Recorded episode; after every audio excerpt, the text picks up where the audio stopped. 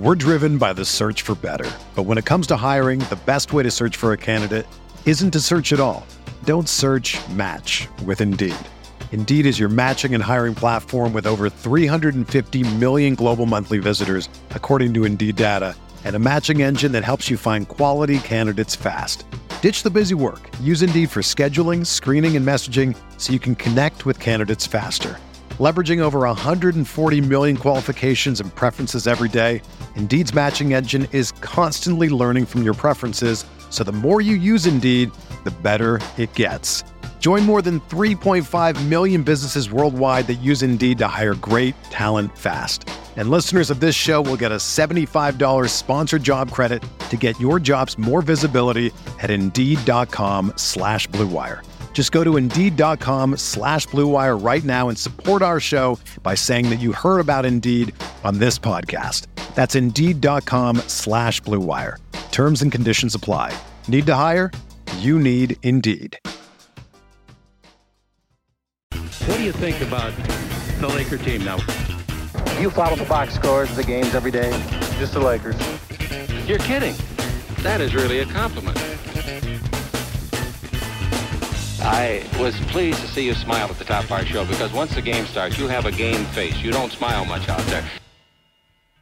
I don't think you have to do things for money anymore. Correct. What's up, Laker fans? Welcome to the Laker Film Room Podcast, brought to you by the Blue Wire Podcast Network. I'm Pete, joined by Darius and Mike. The Lakers split a pair of games this weekend, losing an extremely aggravating game on Friday. I'm glad we didn't record after that one. And then getting a wire to wire victory over the Brooklyn Nets, who had been playing great basketball over the last five games. And if we're going to turn this ship around, Lakers currently sit at 3 and 10. I thought that this weekend had some elements to it that were very important that would be central to any turnaround that we might have and none of them more important, D, than Anthony Davis's weekend. We were just talking before the pod. On Friday, he had like 24 and 14. I think he took 15 or 16 shots. But I think just the consensus amongst all of us that we really liked his game. I thought his defense was okay, not the best defensive game I'd seen him play, but he was dominant on on offense and still just such a presence on the boards and on defense. It's just his uh, standard is so high defensively, right? Uh, and then this game against Brooklyn, he was just a monster. It was his best game of the season 37 points, 18 boards, just really dominated the game. And so we got the first win of the Darius Soriano era with the Lakers. Sure. Uh, so kick us off, my man. Tell us what you saw this weekend and specifically with AD. This is, I think, what is both so great about AD and what can be so frustrating about AD at the same time to a certain extent. Like there's a level of investment that we have in Anthony Davis superstar. And when that player is that and lives up to that billing, um, which I think he has in a variety of ways this year. Um, mm-hmm. Some of the second half stuff, uh, like when I kick it to Mike, I, I I'd love for sort of Mike to synthesize that a little bit because he wrote about it in the lead up to the game. But when AD plays to this level, he looks like one of those dudes that's like, oh yeah, I remember this guy the guy who basically is just like, oh, whoever's on the other side of me, that guy can't guard me. When it comes to defense, I'm everywhere. I am omnipresent as a help defender on the ball. Whenever I'm defending someone, it's like that dude feels like he has no chance at times, right? And even when he got some opportunities against Durant, I thought he made Durant's life as difficult as Durant's life can be when he, when he's Kevin Durant, right? Who still eight for 16 for 31 points and damn near perfect from the foul line and getting roughed up the entire game. But there he is. And AD was just like, oh, anything you can do, I can do better. Right? Like, you want to shoot from 15 feet out? Well, I'm going to shoot from three feet out. And I'm going to do that consistently. And Mike, I thought that was the difference, obviously. Like, it, sort of dumb to to say this, but when one guy goes for 37 points and 18 rebounds, and of those 18 rebounds, 10 were on the offensive side of the ball, and he shoots 25 times, and what, like two or three of those were from outside the paint.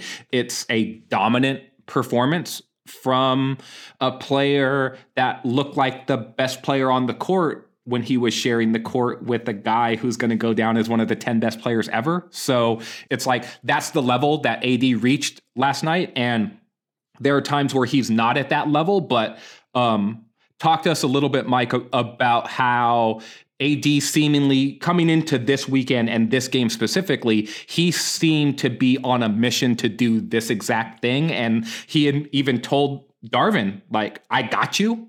And so he backed up his words with his play on the court. And that's the player that the Lakers needed. And that's what AD provided.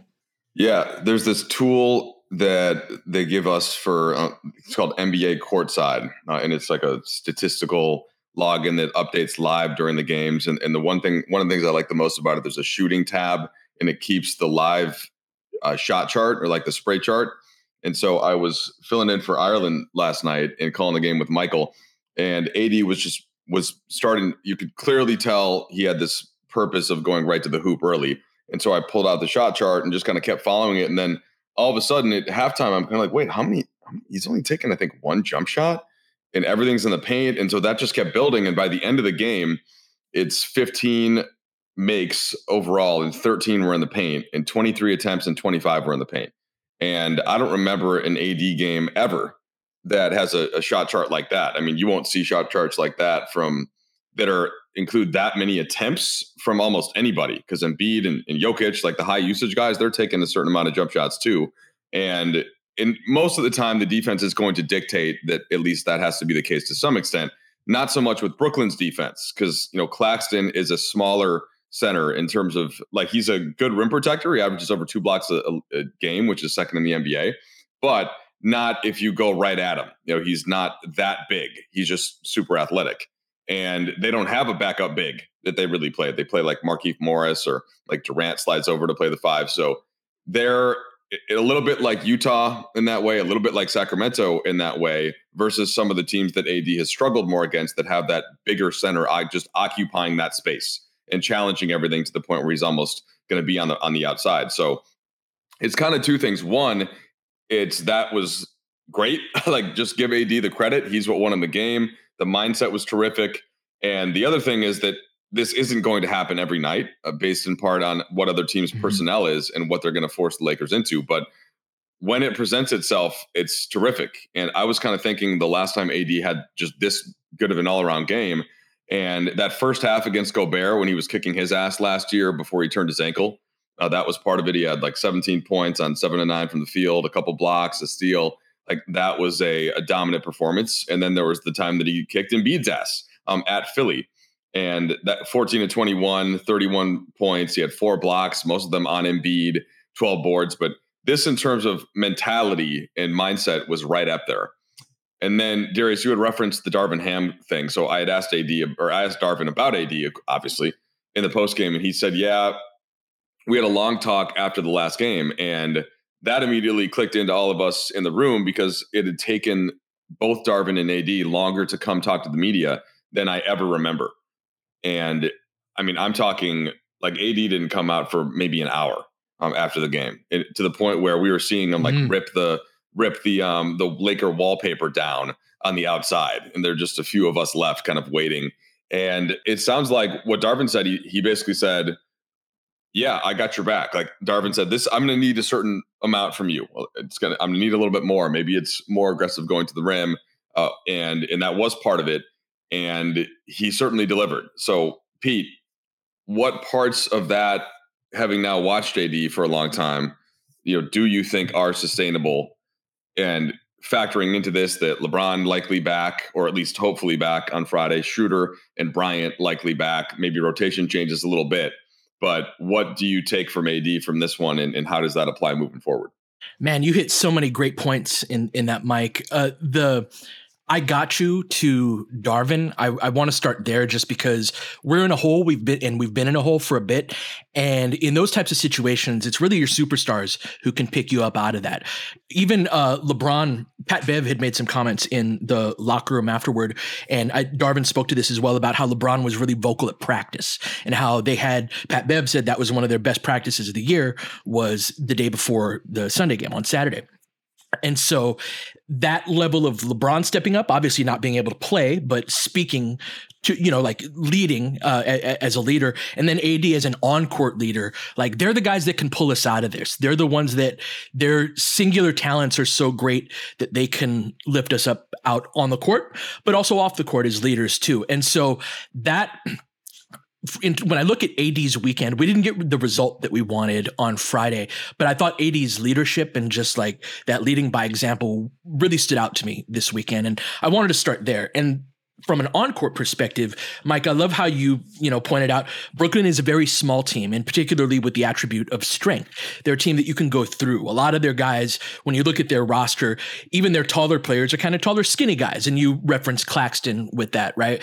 But you also brought up how AD, we've seen him, we've seen him uh, beat Joel Embiid, beat Jokic, beat Gobert, and those are guys that the manner in which he dominates in those performances is different than how he dominates a game like last night, where he's just like the biggest dude out there. But that's the thing is that AD, when he's got everything going, whatever your weakness is as the other team, he can beat that, right? Oh, you've got a big center that likes to protect the rim, that's great around the hoop, that maybe he's not going to be able to get 23 out of 25 field goal attempts around the rim, but he's going to slice and dice you on the perimeter, hitting you with ball handling moves and side steps and just like moves that those guys just don't guard. There are only a couple guys in the world that can do that and also be dominant inside, and AD's one of them. But the difference to me between Friday and Sunday and kind of where I want to go from this, er, or where I want to go from here, D, is I thought we did a way better job of getting him the ball yeah. in Sunday's game. And there was a great difference between the two. And so talk to us about like what was the difference in those two games in terms of getting AD shot attempts? Well, part of it is who is he being defended by and what's the strategy, right? And so Sacramento mm-hmm. mixed up their coverages way more. They they fronted AD more. They three quartered him a bunch. They sent help in a variety of ways. Um, we thought that AD's matchup with Sabonis was going to be favorable, and guess what? Mike Brown did too. And so he didn't put Sabonis on AD, right? And he put Harrison mm-hmm. Barnes on him, and then they fronted the post, and then they yep. had guys leaking from the backside to disrupt entry passes we do the same thing, right? When we put a smaller player on a really good uh, opponent, we're going to front that post and then we're going to double. So that's what Brown did as, as, well. Patrick Beverley did that to Kevin Durant pretty much the entire 1st mm-hmm. half, and it took a layers of adjustments from Brooklyn to get KD the ball. And what they started to do was like, all right, well, we're going to post him, but we're going to like basically make it a single side post where like there's like no one even close to him so that the help angles are weird. And they like, Brooklyn started to solve that, and then they also just started to get KD the ball like in the backcourt and just being like, "Hey, like forget it. Like we need you to have the ball, so we're just going to yep. give it to you as early as possible." And there was a possession, Mike, even where AD was just like, "Yeah, so I'm just going to face guard Kevin Durant in the backcourt."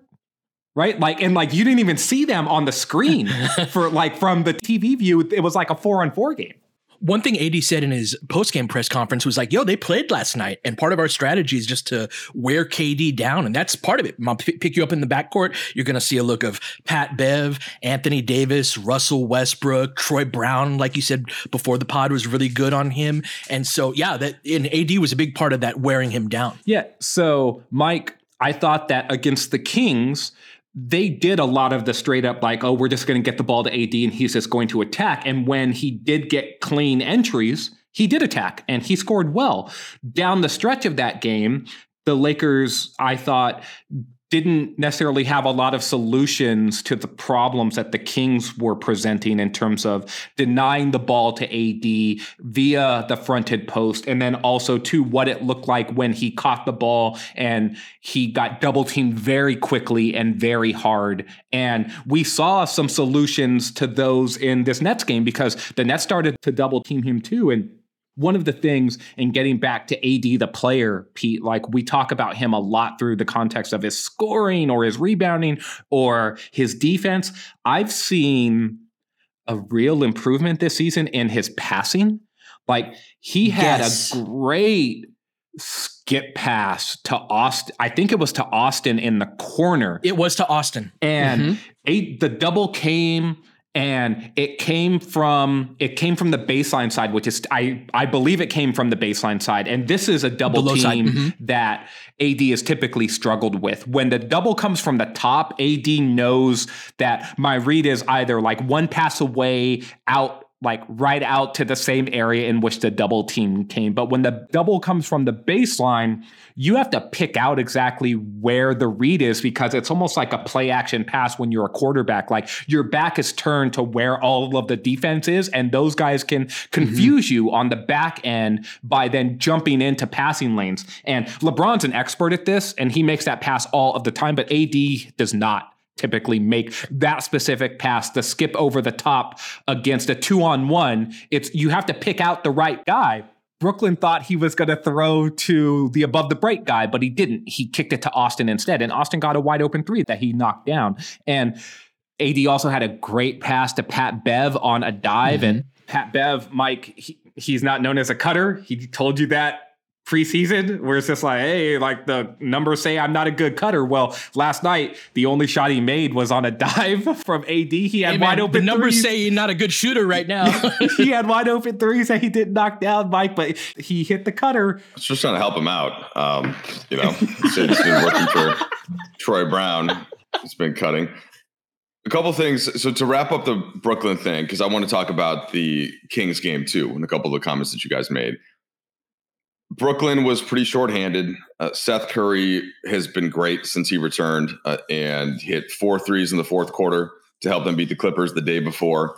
Hit nine shots overall. Simmons didn't play. I don't think that hurt them uh, because he's been really bad. But they, you know, Patty Mills uh, was playing in a back to back, but he couldn't hit anything. And so all of a sudden, mm-hmm. this team that's supposed to have this terrific spacing just didn't have that much spacing around Kevin Durant. Yep. And he looked around and he kind of had to do everything himself. And, and so I thought that it was a bit, the Lakers have to be a little careful um, to think that they can just get AD, you know, to completely destroy in the paint for an entire game. The other team not really have anything to give to them.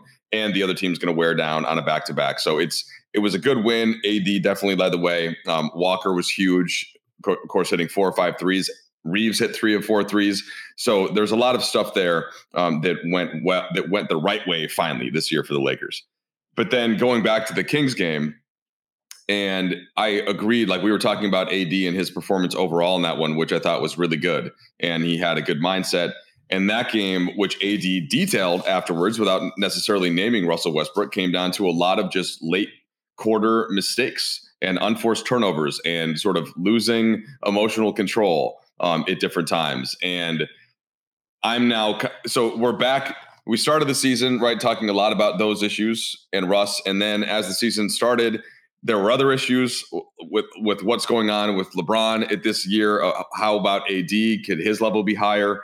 The role players either being in or out and not reliable. And now, to me, some of these issues have come back um, to to Russ. And when his usage has to go has had to increase, or at least in the team's mind or in his mind, with LeBron out and closing quarters. So I say that to to get to Friday eventually, and with LeBron and with Schroeder and then maybe that allows Westbrook's role to be minimized, and which basically maximizes it as somebody who comes in off the bench and doesn't necessarily finish games, or or unless things are really going a certain way, right? And then you're you're not getting into those situations where the Kings can just guard Anthony Davis a certain way, in part because Russ is the one that is initiating the action, which is back way off. Go ahead and shoot the above the break three if you want Otherwise, you're not going to be able. We're, we're just going to be able to rotate by the time you get rid of the ball because the guy's already got his foot in the paint, um, and he just has to take one step to get out to the shooter on the weak side of the court.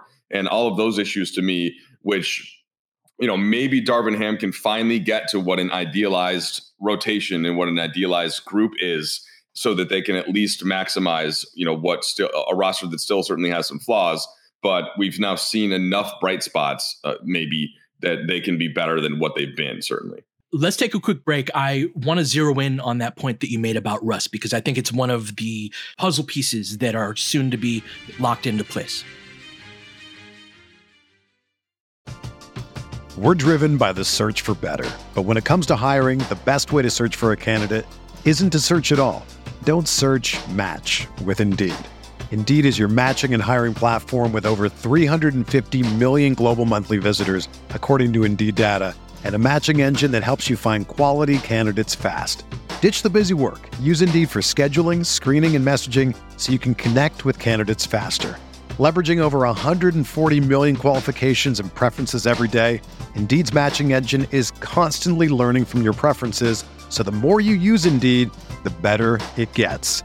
Join more than 3.5 million businesses worldwide that use Indeed to hire great talent fast. And listeners of this show will get a $75 sponsored job credit to get your jobs more visibility at Indeed.com slash BlueWire. Just go to Indeed.com slash BlueWire right now and support our show by saying that you heard about Indeed on this podcast. That's Indeed.com slash BlueWire. Terms and conditions apply. Need to hire? You need Indeed.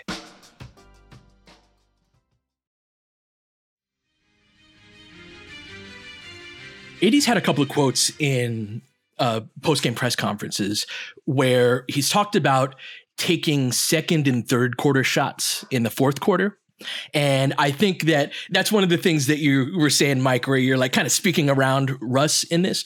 But I think it's important to focus on Russ in when and what part of the game he's been really good for us. Because I would argue that if you watch his shifts closely and you break them down to when he's been good and when he's not, a very clear picture emerges. For that, like the, the end of that second quarter that you were referencing against the Kings was just one of the most aggravating stretches really of the last couple of years. We really he really just lit like seven points on fire during that stretch. And so to lose that game, very frustrating he's also carrying groups where it's like him and Wenyen Gabriel are the center of an offense that held its own. We were talking in the thread last night, like, hey, they survived the non AD minutes, and Russ being a part of that was like Russ was the the engine for that. He are on offense in particular. But then when we get to the closing groups, and we saw this again last night, we had like three turnovers in the last minute and a half for two minutes of the second quarter. We've seen this multiple times at the closing of games that Russ isn't as helpful. And so that to me, guys, is one of the curious, like, that, that's one of the curious next steps that I'm, that's one of the next steps that I'm curious to see is does Darvin go to a place where Russ, even if you're having a good game, right? Even if you've done a good job of controlling those bench units. Because we had a 13 0 run D at the end of the Brooklyn game that really closed it. KD got hot. Brooklyn had fought back. It looked like one of those, ah, they were screwing around, but now they're playing good basketball. They're going to come back and beat the Lakers. Lakers closed that out. And if you watch the tape on that, that was Austin and Lonnie at the guard spot doing a lot of good work there. And they are fundamentally different types of players than Russ is. Lonnie's a little more like Russ because he's got kind of that power guard ability. But like Mike said, he hit four threes last night, and he's the kind of guy that can do that off of a pull up, coming off of a screen, right? It's more of a smooth, like catch and shoot type of thing. And so that is more what starting basketball looks like and closing basketball looks like to me. Whereas the middle of the game is a looser style of basketball where that is really tailor made for Russ's game. Yeah, I think, and this is where I'm also intrigued and interested in seeing how the return of Dennis Schroeder plays into this and what it looks like from the context of, of just a normalized guard rotation, um, as well as with LeBron healthy, who is going to eat up possessions as a ball handler, even if he's no longer going to be playing guard.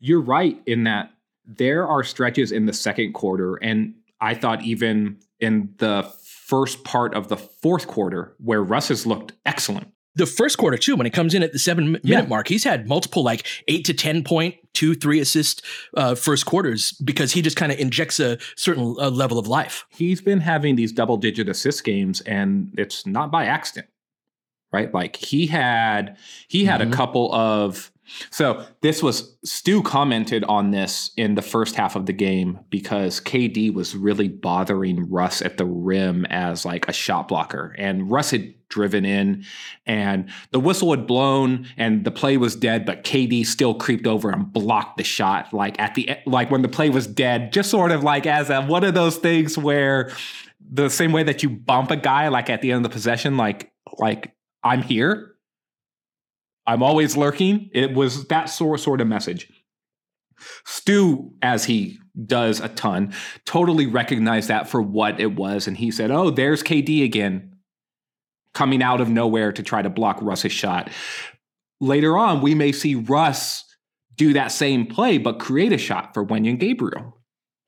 And in the fourth quarter, that's exactly mm-hmm. what happened. He he found Gabriel. I don't even know how he he like double or triple clutched this pass basically. He elevated. It looked like he was going to shoot. He held the ball as long as he could and then he created a dump off angle for gabriel who also helped create this dump off angle and gabriel got a finish right right at the basket. A possession later he drove hard again, got downhill, and threw a wicked pass to I think it was either Troy Brown or Lonnie Walker. Troy Brown it, on the wing, the one that he yes, skipped. Yeah, and he like, slung it across, like going against the grain. And, He's so good at that. It pass. was a wide open shot, and these are these are creating baskets out of nothing, Mike. And that is super important for a team that struggles to create good shots in general at times. Now, AD was beasting, and that's great, but AD wasn't in the game at this point, and this was part of that that survival group. The tricky part with Russ is you're also always cognizant of the fact that, well, is there going to be a two minute stretch here where he he actually plays like one of the young players that AD describes at the end of games, where he is making second and third quarter plays, but in the fourth quarter he is he is trying to play fast and get downhill and attack the basket when in reality, as AD has said himself, Mike, post game, that maybe it's time to slow it up and create a better shot, right? And there is a I can't turn it off element to Russ's game that is super helpful in some spots and is yeah, super he's, detrimental in. Up. Yeah, no, and and yeah, so straight heat the whole game.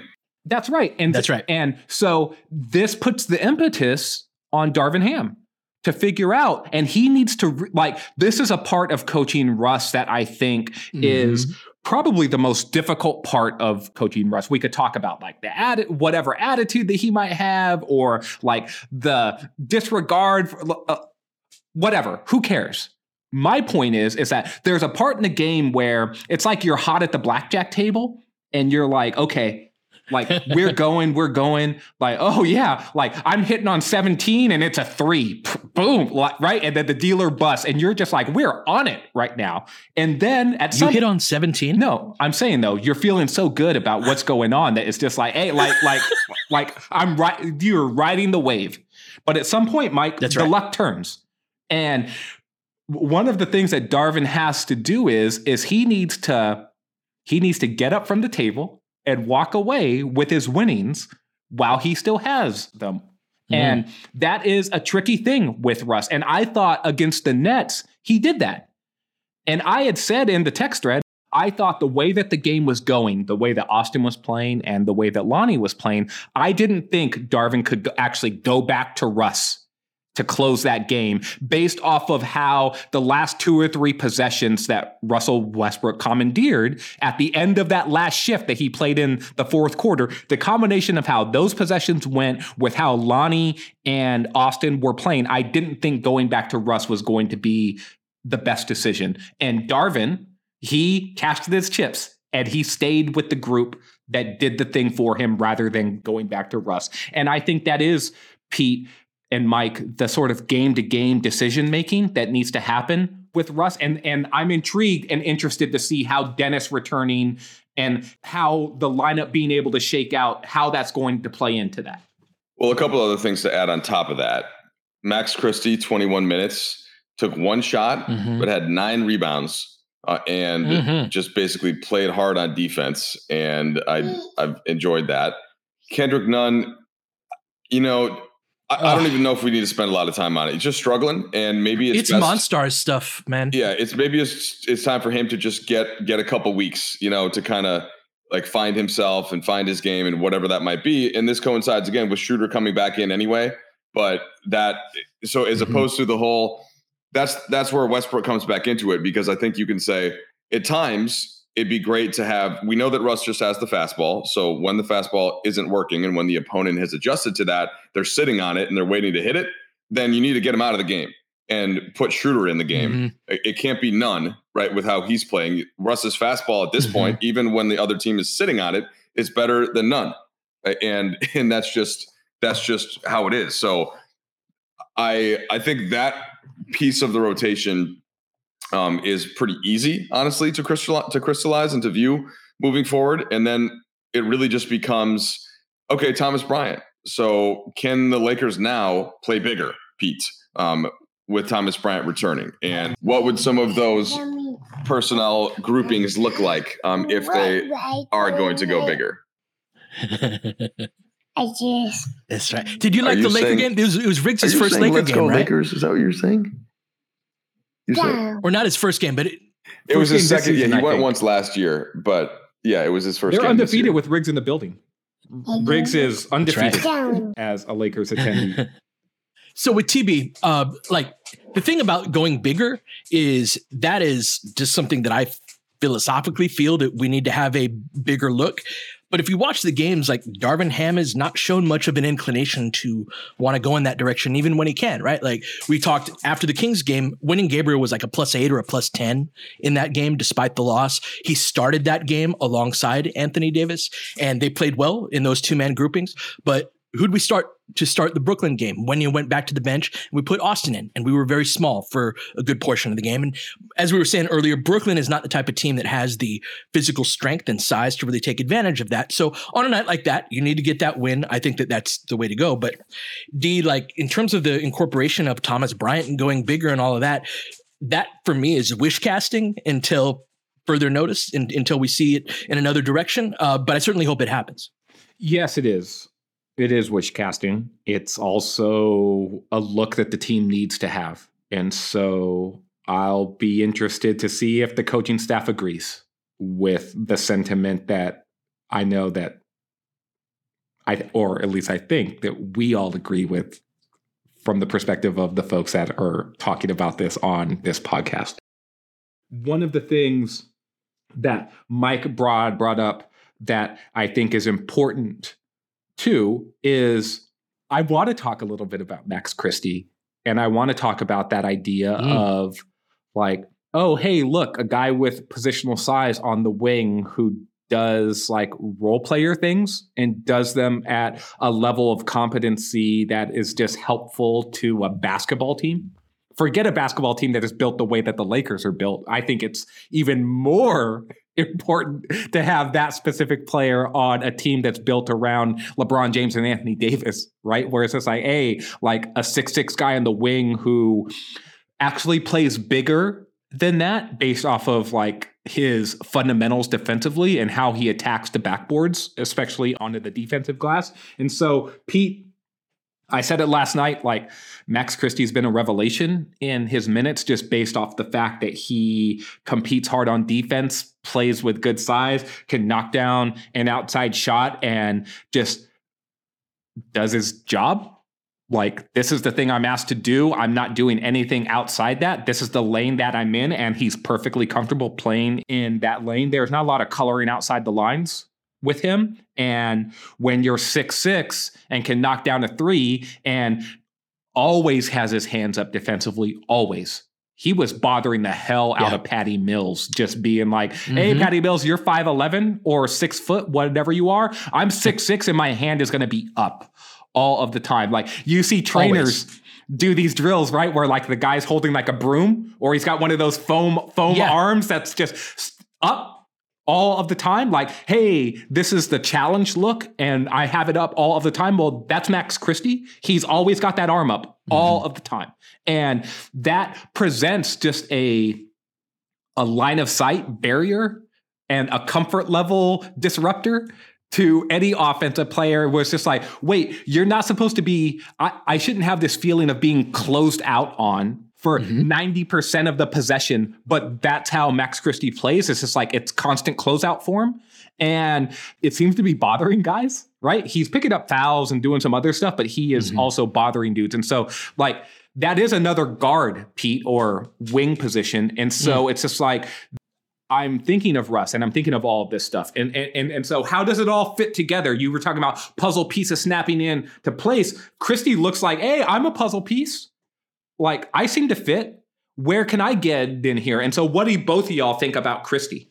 It's been quicker than I thought, and I think that that's been because of a couple things. One, that he's a real worker, and he's gotten noticeably stronger just from being in front of him. I, I mentioned that the last time we talked about Christie, but that's one thing, and that also shows you sort of his age because there aren't that many guys that are like 26 or 27 that can just be look noticeably stronger in a couple months but it shows that he's still growing and maturing. And and then i think the part that's not as surprising though is that his his iq and kind of his attention to detail and how much he wants to defend. And he's not a big talker necessarily. He's more of a listener which is good for that age. I think as he grows he'll become more vocal in that sense but he's just trying to soak things up. And austin's like that too so there, those are some, things that I think that make sense that he's on the floor. And you know, now that the team, like, so his shooting has gotten better. He's not he's not going to be defended like Matt Ryan is just based on rep and all that, but the team shooting percentage has been fine. It's kind of been like what we would have expected. The last eight games, it's 36%, right? Which is 12th in the in the league. The Lakers are still last in the NBA because of their just insanely cold start. It's going to take them a while to, to dig out of the basement mm-hmm. when you start, you know, seven for 150 or whatever it was. But they're now basically shooting close to league average. And I think that mm-hmm. even can allow you to play a guy like you don't have to just throw out those lineups with a quote unquote shooter, right? Just because you're so scared of the spacing that the other team is, or the, or the lack thereof that the other team is going to give you.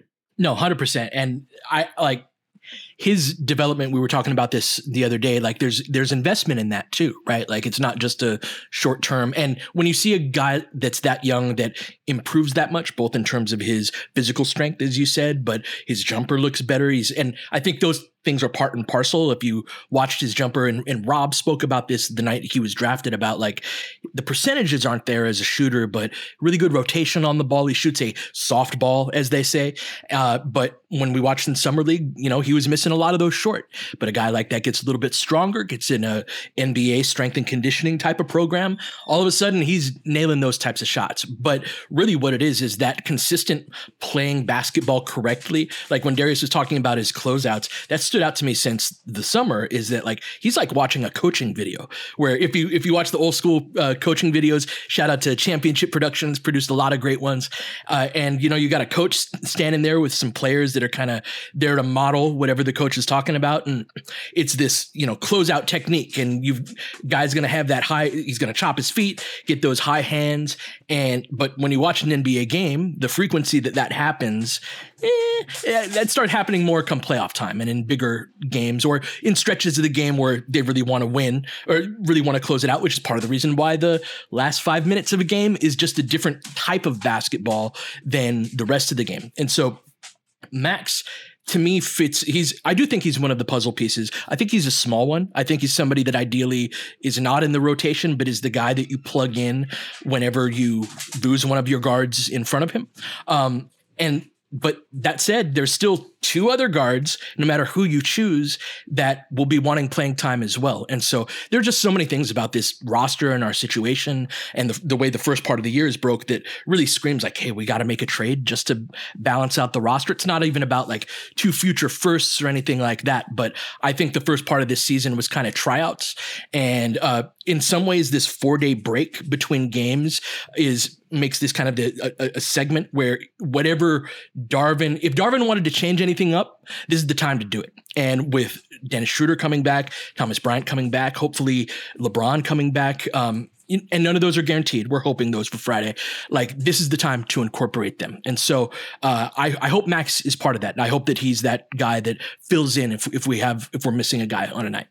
So just schedule wise, they'll get today off. Then Tuesday they'll have guys come in and do some individual stuff, and then they'll go over a couple of team defensive concepts, and then they'll have kind of real practices on Wednesday and Thursday. So those would be the time you know that Pete was just getting at. Where all right, we're, here's Dennis is gonna we're gonna try Dennis with the first unit, you know, on mm-hmm. Wednesday, or and then on Thursday we're gonna try him with the second unit, and you know we're gonna kind of see how how this works. Uh, and that to me is fascinating because that would then involve Patrick Beverley, who's basically been out there these last couple games. Just his main job, you know, go guard Paul George, go bother Kevin Durant, and then once you get in foul trouble, you know, go sit. If you have the occasional three, hit it. But that's um Dennis can't do that. He can't size up like that, right? He's more mm-hmm. of that actual pure ball pressure guard. But you know, he could play next to Lonnie and Troy, and then you have LeBron and AD. Mm-hmm.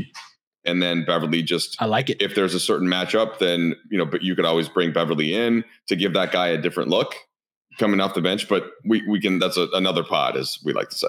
we I think the three of us are on the same page from talking through uh, where we're thinking with the return of Dennis. Will be very interesting to see where that goes. A lot of time to take stock this week, uh, a, a week without Lakers basketball. So we'll continue to do that tomorrow. But until then, you've been listening to the Laker Film Room podcast. We'll catch you guys next time. James has got it in low to McHale. McHale wants to turn. He's double team. Just pass out in front. Broken up by Worthy. Tip to Magic. Worthy dies on his belly. Magic scores. There's Magic got it. Magic fires again. They will. Lakers win the game. The Lakers win the game. Rebound is Lonnie. Three seconds left. Van Exel to win it. It's on the way. Good. Kobe Bryant, 48 points, 16 rebounds, Shaq with his ties an NBA Finals record. A lot of Laker fans Let me tell sticking around for this. You're seeing something that's very rare indeed. A Laker to get MVP chance Right, in Boston. in Boston. Of all places. Are you kidding me? Kobe. Hard to believe. Are you kidding me? Unreal. Are you kidding me? Lakers looking to push. Bryant spinning in the lane. Back for Gasol. Pretty pass. And it's back to a three-point game. Kobe Bryant picked up by Bell. There's the move. Two. One. Listen. Unbelievable. For the victory. It's over. Shot clock now to five. Bryant. Yes. And that was a little tough to Alvin Gentry. Add insult to injury, Kobe. I mean, what a shot. I mean, you can't defend that. Are you kidding me? 2.1 seconds remaining. Denver a foul to give. Jokic trying to disrupt Rondo. He puts it in. Here's Davis, 4-3 in the win. Oh, it's good! Anthony Davis has won it for the Lakers! James again. Oh, he hits another one. LeBron James putting together a closing quarter against the Nuggets. This historic 2020 NBA championship belongs to the Los Angeles Lakers. The Lakers conquer the bubble, and banner number 17 will soon hang in the rafters.